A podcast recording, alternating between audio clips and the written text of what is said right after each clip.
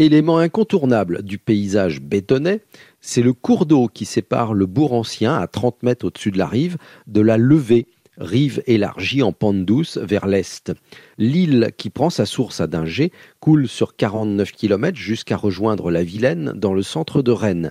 Dès l'avènement de Louis XIV au XVIIe siècle, on évoque déjà des liaisons maritimes à travers la Bretagne. Il faut pallier aux mauvais chemins impraticables et surtout à l'insécurité des transports le long des côtes bretonnes, tant à cause des risques de navigation que des attaques de la marine anglaise.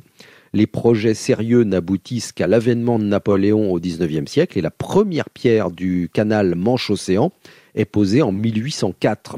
L'objectif, rejoindre Saint-Malo à Rennes et continuer par la Vilaine jusqu'à l'Atlantique. Les premiers ouvrages sont aussi les plus impressionnants.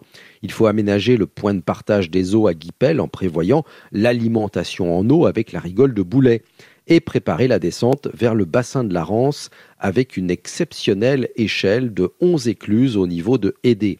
Elles permettent de franchir une hauteur de 28 mètres sur un peu plus de 2 km le chantier est achevé en 1834.